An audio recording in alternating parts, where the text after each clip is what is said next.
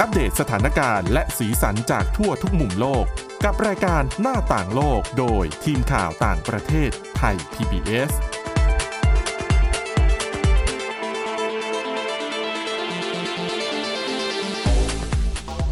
สวัสดีค่ะคุณผู้ฟังต้อนรับเข้าสู่รายการหน้าต่างโลก แล้วก็วันนี้นะคะ ก็อาจจะต้องกล่าวคำว่าสวัสดีวันคริสต์มาสด้วย นะคะค่ะอะวันนี้นะคะ พบกับคุณจิรชาตาเอี่ยมรัศมีและดิฉันสวรักษ์จากพิวัฒนาคุณค่ะ ค่ะ สวัสดีคุณผู้ฟังด้วยนะคะ หน้าต่างโลกวันนี้เรามาในช่วงวันคริสต์มาสเนอะอืมก็เลยเลยอยากจะหยิบยกเรื่องเบาๆนิดนึงแบบใช่เกี่ยวข้องกับคริสต์มาสคริสต์มาสมาให้คุณผู้ฟังได้มา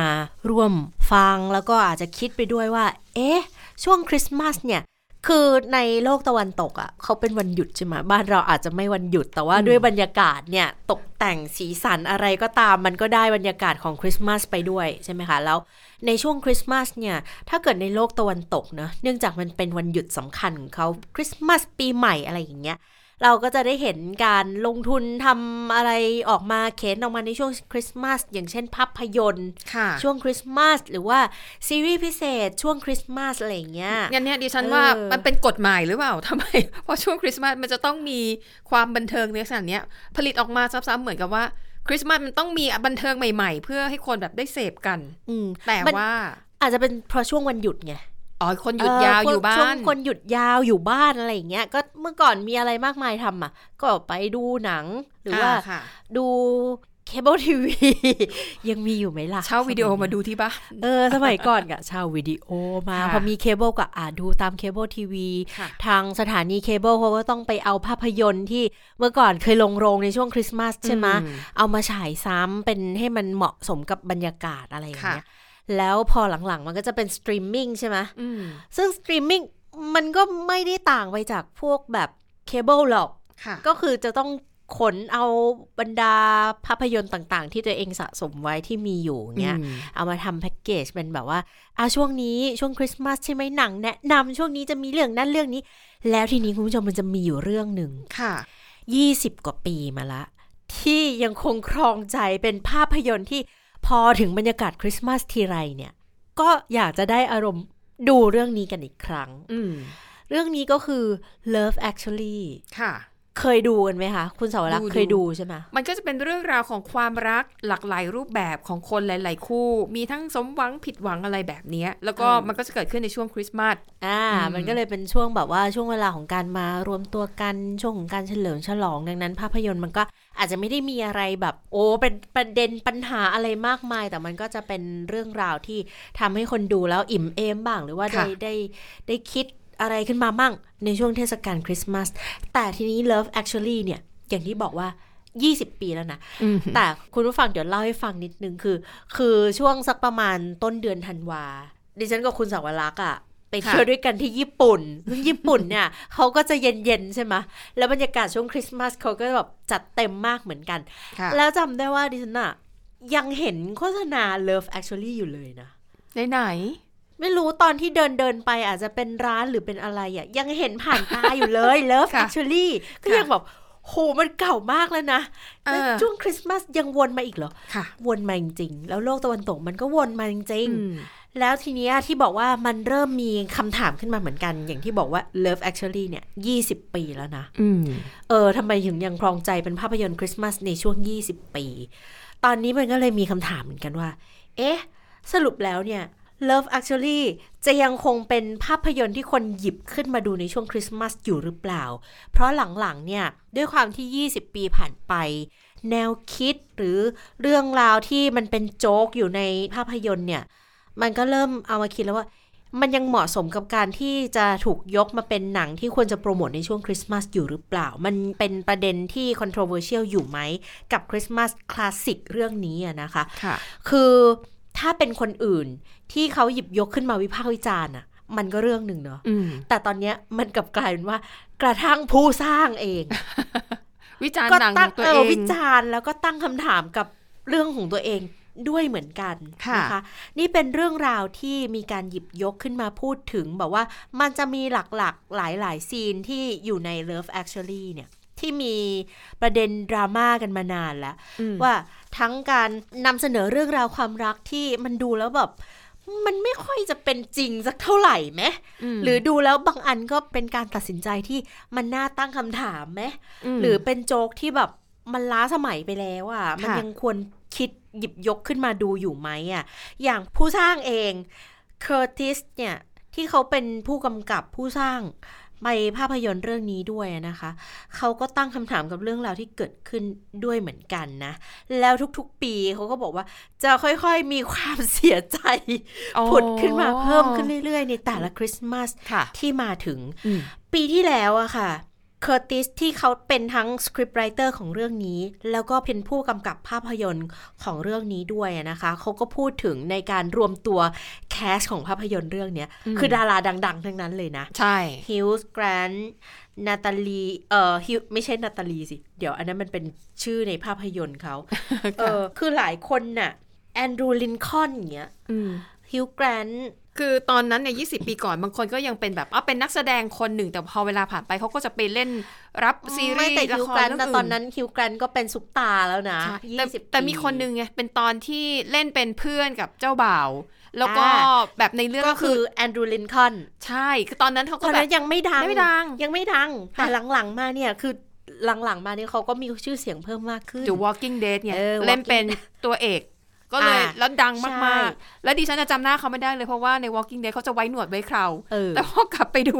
คุณหน้าใสมากคือยี่สิบปีไงหน้าใสมากเรียกเอเอ็อมเอมมาทัมสันอ่าแล้วใครนะที่เล่นเป็นศาสตราจารย์สเนปอะอลันริกแมนที่ที่เสียชีวิตไปแล้วค่ะก็เล่นเรื่องนี้ด้วยเหมือนกันอืมแล้วก็คนที่เล่นตลกอะมิสเตอร์บีนอะโอ้เออ ก็เป็นแบบรับเชิญในเรื่องนี้แต่ขโมยซีนมากแล้วมันค่ะแล้วมันตลกมากจริงๆเพราะเขาปรากฏตัวมาค่ะก็อยู่ในเรื่องเนี้ยอืมก็คือเป็นเป็นภาพยนตร์ที่รวมซุปตาร์มาต่าง ๆ นานามากมาย แล้วปีที่แล้วเขาก็มา reunion กันเพราะว่าครบรอบ 20 ปีค่ะแล้วอย่างที่บอกเคอร์ติสที่เป็นทั้งคนเขียนและผู้กำกับเขาก็บอกว่า คือที่เสียใจเนี่ยนะคือตอนเนี้ย อย่างที่บอกว่ามันมีโจ๊กหลาย ๆ อันที่มันดูแล้วมันแบบไม่น่าเล่นถ้ามาแล้วพูดถึงตอนนี้ปัจจุบัอาจเออจะพูดเป็นถึงบูลลี่ณปัจจุบันมันเป็นอืมการบูลลี่ อย่างเช่น เรื่องของน้ำหนักใช่ไหมค่ะคุณจำได้ใช่ไหมว่าอืมเอ่อฮิวแกรนท์เนี่ยเล่นเป็นนายกรัฐมนตรีใช่หนุ่มหล่ออ่าณขณะนั้นใช่ปะค่ะแล้วแฟนของเขาที่แบบหลงรักกันน่ะ แล้วกว่าจะได้แบบลงเอยกันก็ ช่วงท้ายๆของเรื่องใช่ไหมคะค่ะ คือเขาจะถูกเรียกว่าเป็นสาวน้อยที่แบบชับบี้อะก็คือเป็นสาวอวบอะไรอย่างเงี้ยอะใช่แล้วมันก็จะมีโจ๊กแบบล้อเลียนเรื่องน้ำหนักต่างๆ นานาในภาพยนตร์อืมซึ่งเอาจริงๆดิฉันดูเขาก็ไม่ได้เห็นจะได้อ้วนอะไรสักเท่าไหร่เลยนะก็อวบหน่อยเออนึงอวบนิดนึงอืมแต่โจ๊กนี่แหละค่ะ ตลกขำขันอันนี้แหละ ที่เจ้าตัวผู้กำกับเขาก็มองว่า เออเดี๋ยวนี้มันไม่น่าเล่นแล้วอะอืมแล้วมันก็จะมีอย่างในเรื่องของการตัดต่อด้วย อย่างเช่น การตัดเอาคู่ของ LGBT อืมออกไปใน Final Cut ค่ะคือก่อนที่จะมาฉายเป็นภาพยนตร์นะคะ ภาพยนตร์เรื่องหนึ่งเขาอาจจะมีหลาย ๆ คู่อยู่ในนั้นหลาย ๆ ซีนหลาย ๆ ฉาก มันก็ต้องค่อย ๆ ตัดใช่ไหมเพื่อให้เหมาะสมกับเวลาหรือว่าการฉายต่างๆ แล้วภายหลังอะเขาอาจจะไปทำเป็น extended version ออกมาขายเป็นลงใน DVD หรืออะไรก็ตามอืม Love Actually ที่ฉายในต่างชาตินะขณะนั้นนะ มันก็จะมีบางคู่เหมือนกันที่ถูกตัดออกค่ะแล้วมาฉายในเมืองไทยเนี่ยไม่มีคู่นั้นอย่างมันจะมีอยู่คู่หนึ่งที่บอกว่า เป็นคู่ที่ไปตกหลุมรักกันระหว่างเล่นหนังโป๊ะอ๋ออันเอนั้นอจำได้อันเนี้ยอันเนี้ยในเวอร์ชันที่ฉายในไทยไม่มีนะ ค่ะ แต่ในเนื้อเมืองนอกมีอืมแต่คู่หนึ่งที่ถูกตัดออกไปสิ้นเชิงก็คือคู่ LGBT ซึ่งไม่บอกว่าเป็นชายชายหญิงแหละไม่บอก แต่ว่าคือโดนตัดออกไปเลยค่ะใน Final Edit ที่ฉายในต่างชาติด้วยเหมือนกัน เขาก็เลยบอกว่า อันนี้แหละที่ทำให้เขารู้สึกว่ามันทำให้ภาพยนตร์เรื่องเนี้ยมันขาดในเรื่องของความหลากหลายออกไปด้วย แล้วก็หลาย ๆ สถานการณ์อย่างเช่น อย่างคู่ของนายกรัฐมนตรีอย่างเงี้ยค่ะ คุณจำได้เปล่าว่าซีนที่เขาไปสารภาพรักกันอะแล้วสุดท้ายเขาไปจุบกันตอนที่ไปดูหลานเขาเล่นละครอืมเกี่ยวกับ กำเนิดของเพราะแม่มารีให้กำเนิดพระเยซูสู่เออค่ะพระเยซูอืมแล้วไปจุบกันหลังเวทีของละครที่หลานชายเขาอะอืมซึ่งก็เป็นลูกของเอมมาทอมสันเนาะค่ะแล้ว ฉากมันก็เปิดออกมาเห็นนายกรัฐมนตรีมาจุบกันอยู่หลังงานละครเวทีโรงเรียนของหลานชายอืมซึ่งอันเนี้ยเขาก็บอกว่า เฮ้ยมันไม่ realistic ไหมอะอ๋อแล้วมันเป็นไปไม่ได้ไหมในชีวิตจริง แต่อันนั้นค่ะเรื่องหนึ่งนะเพราะดิฉันก็มองว่ามันมันก็เป็นบันเทิงภาพยนตร์อะอะอืมมันเป็นบันเทิงอะอย่าไปถามหาความสมเหตุสมผลในทุกเรื่องเออแล้วก็มันก็จะมีอีกอันหนึ่งที่คุณบอกนั่นแหละ ของคุณแอนดรูลินคอนอะค่ะที่เล่นเป็นเพื่อนเป็นเจ้าบ่าวเพื่อนเจ้าบ่าวแล้วก็ตลอดเวลาเนี่ยก็จะทำท่าแบบหมางเมินกับเจ้าสาวจนเจ้าสาวเออคิดว่า เนี่ยเพื่อนเธอต้องไม่ชอบฉันไม่ชอบฉันแเลยแต่สุดท้ายคือไปสารภาพรักใช่ปะอ่าแล้วเป็นแล้วเป็นซีนที่แบบเป็นที่จดจำมากถูกต้องคือแบบ เอากระดาษไปค่อยๆ เปิดทีละอันใช่ แล้วอันหนึ่งที่มันแบบ catching แล้วก็เป็นที่จดจำมาก to me you are perfect เป็นอันแรกเลยที่แบบว่าให้มาดู อันนี้แหละที่ถูกตั้งคำถามมากว่า เฮ้ย ในความเป็นจริงอะ มันได้เหรอทั้งทั้งทางศีลธรรมและความเหมาะสมเลยนะค่ะคือคนสาวที่คุณไปสารภาพรักเขาอยู่อะเขาเป็นพันยาของเพื่อนรักของคุณอะก็ถูกถ้าพูดในแง่เออศิลธรรม นี่แหละเขาก็เลยมองว่า เนี่ยแล้วมันมาถึงยุคนี้สมัยเนี้ยค่ะ มันยังเหมาะสมอยู่ไหมอะอืม แต่ไม่รู้เหมือนกันนะ เพราะว่าศิลธรรมสมัยนี้มันดูล้ำไปยิ่งกว่าในแต่หอย่านังลืมด้วยหนะรือเปล่าไงพอดังพวกเนี้ยนะคะเออเขาจะชอบสร้างภาพเหมือนให้ว่าอะพอเป็นเทศกาลคริสต์มาสอะไรที่คุณทำแล้วคุณคิดว่ามีความสุขหรือว่า ถ้าคุณรู้สึกดีๆ กับใครสักคนเนี่ย ก็คือบอกเขาไป แต่ว่าอย่างตอนนี้เนี่ยคือตัวของตัวเอกเนี่ยในเรื่องคือแค่ไปสารภาพรับเออก็ไม่ได้บอกว่าเธอจะต้องรักฉันเธอจะต้องใช่ทิ้งเขามาอยู่กับฉัน คือขอให้สารภาพแต่คุณอย่าลืมนะค่ะเดี๋ยวนี้เนี่ยมันจะมีแนวคิดมุมกลับที่แพร่หลายกันมากในโลกออนไลน์เราอืมคือ คือคุณขอให้แค่ได้สารภาพอะเออฮะแล้วคุณคิดถึงใจของคนที่ถูกสารภาพไหมว่าอืมเขาจะรู้สึกยังไงบ้างค่ะคือถ้าเกิดว่า มันรับได้มันไม่มีปัญหามันก็โอเคไปอืมแต่ถ้าเกิดเขารู้สึกมันไม่โอเคอะแล้วใครจะมารับผิดชอบจิตใจของคนที่ถูกสารภาพ อันเนี้ยมันเป็นแนวคิดมุมกลับที่มันเกิดค่ะเพิ่มมากขึ้นณยุคปัจจุบันด้วยอืมนะคะอืมเขาก็เลยมองเหมือนกันว่า เออ แบบเนี้ยยังเหมาะสมอยู่หรือเปล่า แต่ทีนี้เขาก็เลยทางอ่าอันนี้เป็นบทความที่เอามาจากของ BBC เนื่องจาก Love Actually มันเป็นของฝั่งอังกฤษนะคะค่ะ BBC เขาก็เลยหยิบยกขึ้นมา มันก็ดูน่าสนใจดีนะว่าอืมเออ แล้วคนน่ะเขาคิดยังไงกัน คือคุณผู้ชมปรากฏว่า BBC เขาก็ไปดูใน X อะสิ่งที่ Twitter สะท้อนความเห็นได้มากที่สุดก็คือแพลตฟอร์ม X หรือ Twitter เนี่ยนะคะปรากฏคนดูเขาก็บอก ซึ่งก็ไม่ได้อะไรมากนะ ก็คืออย่างที่บอกว่าค่ะเฮ้ยก็มันเป็นภาพยนตร์ช่วงคริสต์มาสน่ะอืมภาพยนตร์ช่วงคริสต์มาสคนไม่ได้คาดหวังอยู่แล้วอะว่ามันจะต้องเป็นภาพยนตร์ที่สมเหตุสมผลอย่างถึงที่สุดค่ะคืออยากจะได้แค่หนังที่มันดูสบายๆไม่ต้องคิดอะไรมากอะอืมมันเป็นการเฉลิมฉลองความรักกันเท่านั้นเองค่ะแต่ทีนี้ทางฝั่งของผู้กำกับอะค่ะ เขาก็ยังคงแบบรู้สึกผิดอยู่ แล้วท้ายที่สุดเมื่อปีที่แล้วค่ะ เขาก็เลยได้ออกเป็นเหมือนเป็นเรียลิตี้โชว์มา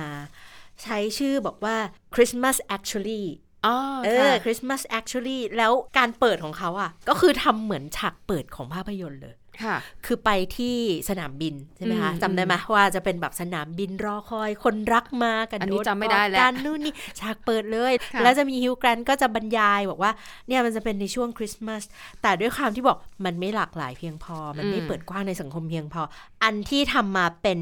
Christmas Actually เนี่ยค่ะเขาก็เลยให้ฮิวแกรนต์มา voice over ใหม่ มาบอกว่าความรักเนี่ย ไม่ได้มีการแบ่งปันกันแค่ในช่วงคริสต์มาสเท่านั้นนะ แต่ในดิวาลีหรือว่าในเทศกาลอีดของมุสลิมใช่ไหมคะอีดิลค่ะอีดิลต่าง ๆ เนี่ย แล้วก็ฮินดูด้วยเอของอดิวาลีค่ะอ่าแล้วก็ฮานุกกะห์ของยิวยิวอืมก็เป็นเทศกาลที่แบ่งปันความรักด้วยเช่นเดียวกันอืมเอออันนี้ก็เลยเหมือนทำออกมาเพื่อที่จะบรรเทาความรู้สึกผิดของดีเรคเตอร์ค่ะของผู้กำกับภาพยนตร์เรื่องนี้อืมเออแต่ท้ายที่สุดจริง ๆ พอมาอย่างนี้นะ ดิฉันก็เลยอยากดูอีกอยากดูอีกรอบเหมือนกันนะ Love Actually ใช่เพแล้วราะมันดิฉัก็ดูสบายจริงๆอะเชื่อว่าถ้าเอามาลงคิดอะไรสตรีมามกอะมิ่งนะคะ มันเคยมีผลการสำรวจพบแล้วนะคะค่ะว่าต่อให้สตรีมมิ่งทุกวันเนี้มีหลายค่ายหลายยี่ห้อหลายแบบบริษัทเหลือเกิน แต่สุดท้ายแล้วเลือกเรื่องส่วนใหญ่ที่คนเลือกดู เป็นเรื่องที่เคยดูมาแล้ว ใช่ คือเรื่องที่เคยดู เรื่องที่คิดถึงอืมใช่ไหมอย่างค่ะเนี่ย อย่างที่บอกว่าตอนที่ไปญี่ปุ่นแล้วดิฉันเหลือบตาไปเห็น Love ค่ะ Actually อะดิฉันก็อยากดูขึ้นมาเลย แล้วมาเจอบทความอันนี้อีกก็เลยค่ะวิ่งก็บอกว่า เอ๊ะสตรีมมิ่งไหนมันมีว่าแพลตฟอร์มไหนมีนะอืมแต่ไม่รู้ถ้าเกิดต้องจ่ายตังค์เพิ่มก็เดี๋ยวเบาไว้ก่อนเนาะเพราะตอนนี้ก็อืมหลายสตรีมมิ่งอะ หรือไม่ก็ลองเปิดใจดูภาพยนตร์เกี่ยวกับคริสต์มาสคือเขาสร้างออกมาใหม่ทุกปี ใช่อย่างที่บอกทุกปีจริงๆค่ะ แต่ว่า Love Actually ตอนนั้นที่ดังเนี่ย เพราะว่าดิฉันเข้าใจว่าด้วยพล็อตเรื่อง เพราะว่าในยุค 20ค่ะปีก่อน มันไม่ได้มีพล็อตเรื่องที่แบบ หลากหลายเออไงหลากหลายหลายคู่ หลายคู่หลายคู่ คือแล้วเฉลี่ยความอืมเด่นของแต่ละคู่ไปใช่แล้วก็มันจะต้องมีจุดเชื่อมโยงสักจุดหนึ่งอะค่ะที่มันจะร้อยเรียงแต่ละคู่เข้าด้วยกันอืมแล้วออกมาเป็นหนังหนึ่งเรื่อง ซึ่งดิฉันว่าเขาก็ทำได้ดีนะ ในการใช่เล่าเรื่องอะก็เพราะว่าเอ่อภาพยนตร์หรือว่าซีรีส์ในหลังจากนั้นเนี่ยก็มีหลายเรื่องที่ยึดอันนี้เป็นต้นแบบอย่าเรียกว่าเรียนแบบยึดเป็นแรงบันดาลเป็นใจแรงบันดาลใจเพราะมันค่ะเพราะมันก็ เป็นการพัฒนาการของการเล่าเรื่องราวใช่เนาะที่ค่ะคงจะไม่ใช่ว่า อันนี้เป็นเรื่องแรกแบบอืมต้นกำเนิดแล้วใครทำตามไม่ได้ original ใครทำตามไม่ได้ มันคงไม่ใช่แบบนั้นหรอกใช่นะคะอะดังนั้นช่วงวันหยุดยาวแบบนี้คุณผู้ฟังท่านไหนได้พักผ่อนก็เสพความบันเทิงไปอย่าคิดมากค่ะนะคะ ดูแล้วก็สบายใจแล้วก็จบแล้วก็ละวางเรื่องเครียดเอาไว้ก่อนนะคะอะแต่ว่า เรื่องต่อไปเนี่ยอาจจะเป็นเรื่องจริงจังสักหน่อย แล้วก็สาเหตุที่เลือกเรื่องนี้มาเนี่ยคิดว่ามันน่าจะเป็นประโยชน์กับคุณผู้ฟังนะคะค่ะโดยเฉพาะอย่างยิ่งอะอาจจะเป็นคนรุ่นใหม่ หรือว่าคนหนุ่มคนสาวที่รู้สึกว่าอยากจะไปแสวงหาโอกาสในต่างประเทศจะไปที่ไหนดีนะคะ คือต้องบอกว่าที่ญี่ปุ่นนะคะ ตอนนี้ก็เป็นอีกหนึ่งประเทศที่เรียกว่าน่าสนใจ เพราะว่าอะอย่างที่เล่าให้ฟังว่าดิฉันคุณจิรสตาก็มีโอกาสไปเที่ยวญี่ปุ่น แล้วก็ดิฉันเนี่ยไม่ได้ไปแบบหลายปีมาก ปรากฏว่าไปรอบนี้เนี่ยเจอความเปลี่ยนแปลงหลายอย่าง หนึ่งในนั้นเรื่องการของการที่พบว่าพนักงานในภาคบริการของญี่ปุ่น ปรากฏว่ามีหน้าตาคล้ายคนเอเชียใต้เยอะขึ้นค่ะเยอะมากอย่างแบบเอ๊ะเห็นได้ชัดน่ะนะคะเยอะเลยและทั้งในดิวตี้ฟรีอืมก็มีใช่ซึ่งเมื่อก่อนเนี้ยดิฉันไม่เคยเห็นไม่นะเห็นไม่แต่ไม่รู้เห็นคุณจิรชาตาไม่เคยเห็นไปบ่อยกว่าฉันเคยเห็นไหมก่อนหน้าเนี้ยไม่เคยเพิ่งเห็นปีที่แล้วอืมปีที่แล้วก็ไปค่ะ แล้วก็นี่แหละ คนเดิมที่เราสันใกล้ๆบ้านของที่เพื่อนที่เราไปพักด้วยอ่านะคะ ทีนี้ก็เลยไปเจอบทความนะคะ เพราะว่าอ๋อจริง ๆ แล้วเนี่ยมันเป็นโครงการของญี่ปุ่นนะคะค่ะเป็นโครงการที่มีชื่อว่า Specified Skilled Worker ชื่อย่อคือ SSW ก็คือเป็นโครงการที่ทำขึ้นมาโดยเฉพาะนะคะ เพื่อที่จะเปิดรับชาวต่างชาติที่มีทักษะ ย้ำตรงนี้นะคะ คุณผู้ฟังว่าคุณจะต้องมีทักษะค่ะ แล้วก็ประเภทของงานการที่เขาจะเปิดให้ทำมีอยู่ 12 ประเภทด้วยกัน เดี๋ยวจะเล่าให้ฟังว่ามีอะไรบ้างนะคะ แล้วก็ทำไมเขาถึงทำโปรแกรมนี้ขึ้นมา อันนี้เข้าใจได้ไม่ยาก เพราะว่าญี่ปุ่นเนี่ยเป็นประเทศที่มีปัญหาคือเป็นสังคขาดแคลนมแรงงานอะเป็นสังคมผู้สูงวัยอย่างค่ะเต็มตัวแล้ว แล้วก็ขาดแคลนแรงงาน ประชากรน้อยด้วยสองก็คืองานบางอย่างคนญี่ปุ่นเขาก็ไม่อยากทำ อาจจะเป็นงานหนักงานเหนื่อยหรืองานยากนะคะ ก็เลยกลายเป็นสิ่งที่ทำให้รัฐบาลญี่ปุ่นเนี่ยต้องเปิดโครงการนี้ขึ้นมา แต่ว่ามันก็มีข้อจำกัด ดังนั้นถ้าคุณผู้ฟังคนไหนคิดว่าเอออยากจะไปลองหาโอกาสในประเทศญี่ปุ่นเนี่ยก็สามารถทำได้นะคะ แล้วก็ถ้าจะสร้างแต้มต่อให้ตัวเองเนี่ยก็มีทักษะที่คุณจะต้องไปฝึกนะคะ มีอะไรบ้างข้อหนึ่งคือภาษา ไปแบบนี้ยังไงคุณก็ต้องได้ภาษานะคะ อ่านออกเขียนได้ระดับหนึ่ง เพราะว่าเขาจะมีการตรวจวัดระดับความสามารถภาษาญี่ปุ่นค่ะจะเป็นภาษาที่จำเป็นในการใช้ชีวิตประจำวัน รวมถึงภาษาที่คุณใช้ในการทำงาน แล้วก็ถ้าคุณได้รับอนุญาตนะคะ ถ้าคุณผ่านโครงการนี้เนี่ย มันจะมีสองส่วนค่ะ ส่วนหนึ่งก็จะเป็นพนักงานในระดับทั่ว ๆ ไป อีกส่วนหนึ่งจะเป็นพนักงานในระดับหัวหน้างาน ถ้าเป็นพนักงานในส่วนแบบทั่ว ๆ ไปเนี่ยนะคะ คุณจะทำงานที่ญี่ปุ่นได้สูงสุดไม่เกิน 5 ปี แล้วก็จะไม่ได้รับอนุญาตให้พาสมาชิกในครอบครัวย้ายไปด้วย แต่ถ้าหากว่าคุณทำงานในตำแหน่งที่เป็นระดับหัวหน้างาน อาจจะสามารถต่ออาการทำงานได้นานกว่า 5 ปีนะคะ แล้วก็ครอบครัวเนี่ยก็สามารถเดินทางไปด้วยได้ แต่ย้ำนะคะว่าเขาต้องการคนที่มีทักษะก็คือพอไปถึงเนี่ยเริ่มทำงานได้เลย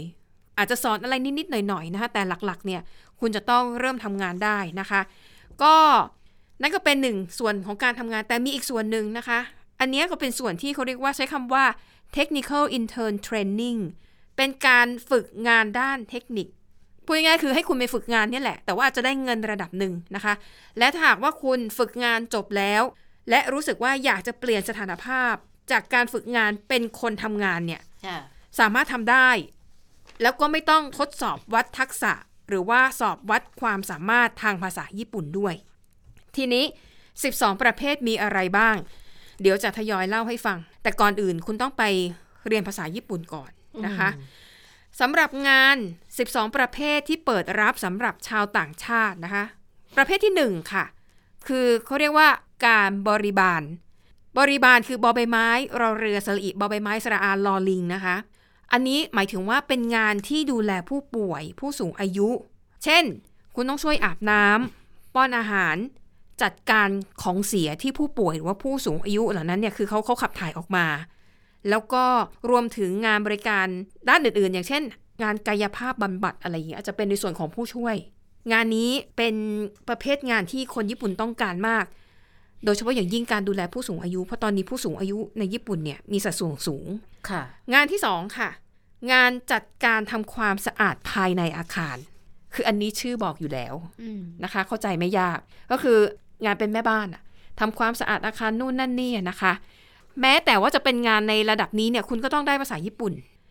งานประเภทที่ 3 ค่ะ เรียกว่างานผลิตชิ้นส่วนเครื่องจักร เครื่องมืออุตสาหกรรม งานไฟฟ้าอิเล็กทรอนิกส์ และก็ข้อมูลด้านอุตสาหกรรม อันนี้จะเป็นทักษะเฉพาะทางเลย อย่างเช่น งานอุตสาหกรรมชิ้นส่วนเครื่องจักรและเครื่องมือก็อย่างเช่น งานหล่อแบบงานล้อมโลหะ งานชุบเคลือบผิวโลหะ อะไรแบบนี้เนี่ยนะคะ ก็เป็นงานวิชาชีพที่ญี่ปุ่นมีความต้องการสูง ประเภททีสี่ 4 ค่ะ อุตสาหกรรมก่อสร้าง อันนี้ก็ตรงตัวเช่นเดียวกันนะคะ รวมถึงงานก่อสร้างแบบหล่องานฉาบ งานปั๊มคอนกรีตงานก่อสร้างอุโมงค์แล้วก็งานติดตั้งวัสดุดังนั้นเนี่ยช่างก่อสร้างในเมืองไทยดิฉันเชื่อว่ามีความสามารถแล้วก็มีทักษะสูง เพียงแต่ว่าอาจจะต้องไปฝึกภาษาญี่ปุ่นเพิ่มเติม งานต่อไปงานประเภทที่ 5 ค่ะ เป็นงานต่อเรือ และเครื่องจักรเรือ งานที่ 6 ค่ะ เป็นงานซ่อมบำรุงรถยนต์ แน่นอนนะคะ ญี่ปุ่นนี้เป็นประเทศที่มีค่ายรถยนต์ที่ตีตลาดไปทั่วโลก ดังนั้นอุตสาหกรรมรถยนต์เนี่ยถือว่าเป็นภาคส่วนที่มีความสำคัญต่อประเทศญี่ปุ่นเป็นอย่างมากค่ะว่าไปแล้ว 6 ประเภทงานอาชีพจากทั้งหมด 12 อาชีพ เหลืออีก 6 งาน เดี๋ยวไว้ต่อในตอนหน้า เพราะว่าเวลากำลังจะหมดลงนะคะ ก็สำหรับงานพวกนี้เนี่ยนะคะ คุณผู้ฟังคือเวลาเขาสมัครเนี่ยเขารับสมัครเขาทดสอบเขาสัมภาษณ์ในเมืองไทยจบทุกอย่างนะคะ เมื่อคุณผ่านทุกขั้นตอนแล้วเนี่ยคุณถึงจะขอวีซ่าเพื่อไปทำงานได้ค่ะ ดังนั้นเนี่ย ก็คือพยายามติดตามข่าวสารให้ดีจากบริษัทที่รับสมัครบางทีบริษัทญี่ปุ่นเขามารับเองเลยในเมืองไทยค่ะนะคะ แต่ทีนี้ก็ต้องระวังเรื่องของพวกมิจฉาชีพเออหลักการง่าย ๆ เลยก็คือถ้าเขาจ้างเราทำงานเขาต้องไม่เอาเงินจากเราอืมมันจะต้องไม่มีค่าสมัคร ไม่มีค่าอบรมไม่มีอะไรทั้งสิ้นเออแต่ภาษาที่ต้องได้ใช่ไหมได้ระดับหนึ่งค่ะถือว่าก็เป็นการลงทุนที่คุ้มค่านะ เพราะว่าไปญี่ปุ่นเนี่ยเขาบอกเลยนะคะว่า คุณทำงานกับเขาอะสมมุติถ้าคุณเป็นตำแหน่งพนักงานทั่วไป คุณอยู่เต็มที่ได้ 5 ปี แต่คุณไปอยู่ที่นู่นเนี่ยหนึ่งภาษาคุณได้สองคุณได้ทักษะรูปแบบการทำงานของคนญี่ปุ่น ซึ่งได้ขึ้นชื่อว่า เป็นชนชาติที่มีความจริงจังกับอาชีพการงานมากที่สุด ดังนั้นถ้าคุณเอาสิ่งดีๆของเขากลับมาประเทศไทย คุณอาจจะมาเริ่มต้นธุรกิจของตัวเองก็ได้อืมหรือคุณอาจจะไปเป็นพนักงานในระดับหัวหน้างาน เอาประสบการณ์ที่ได้จากญี่ปุ่นเนี่ยค่ะมาต่อยอดให้กับอาชีพของตัวเองในเมืองไทยอืมมันก็ถือว่าเป็นโอกาสหนึ่งในชีวิตนะคะ อะคุณผู้ฟังจะหมดเวลาแล้วนะคะ เดี๋ยวขอค้างอีก 6 อาชีพอีก 6 ประเภทนะคะ เอาไว้ในตอนหน้าเดี๋ยวกลับมาติดตามกันค่ะวันนี้หมดเวลาแล้วต้องลากันไปจริง ๆนะคะ สวัสดีค่ะ สวัสดีค่ะ Thai PBS podcast. View the world via the voice.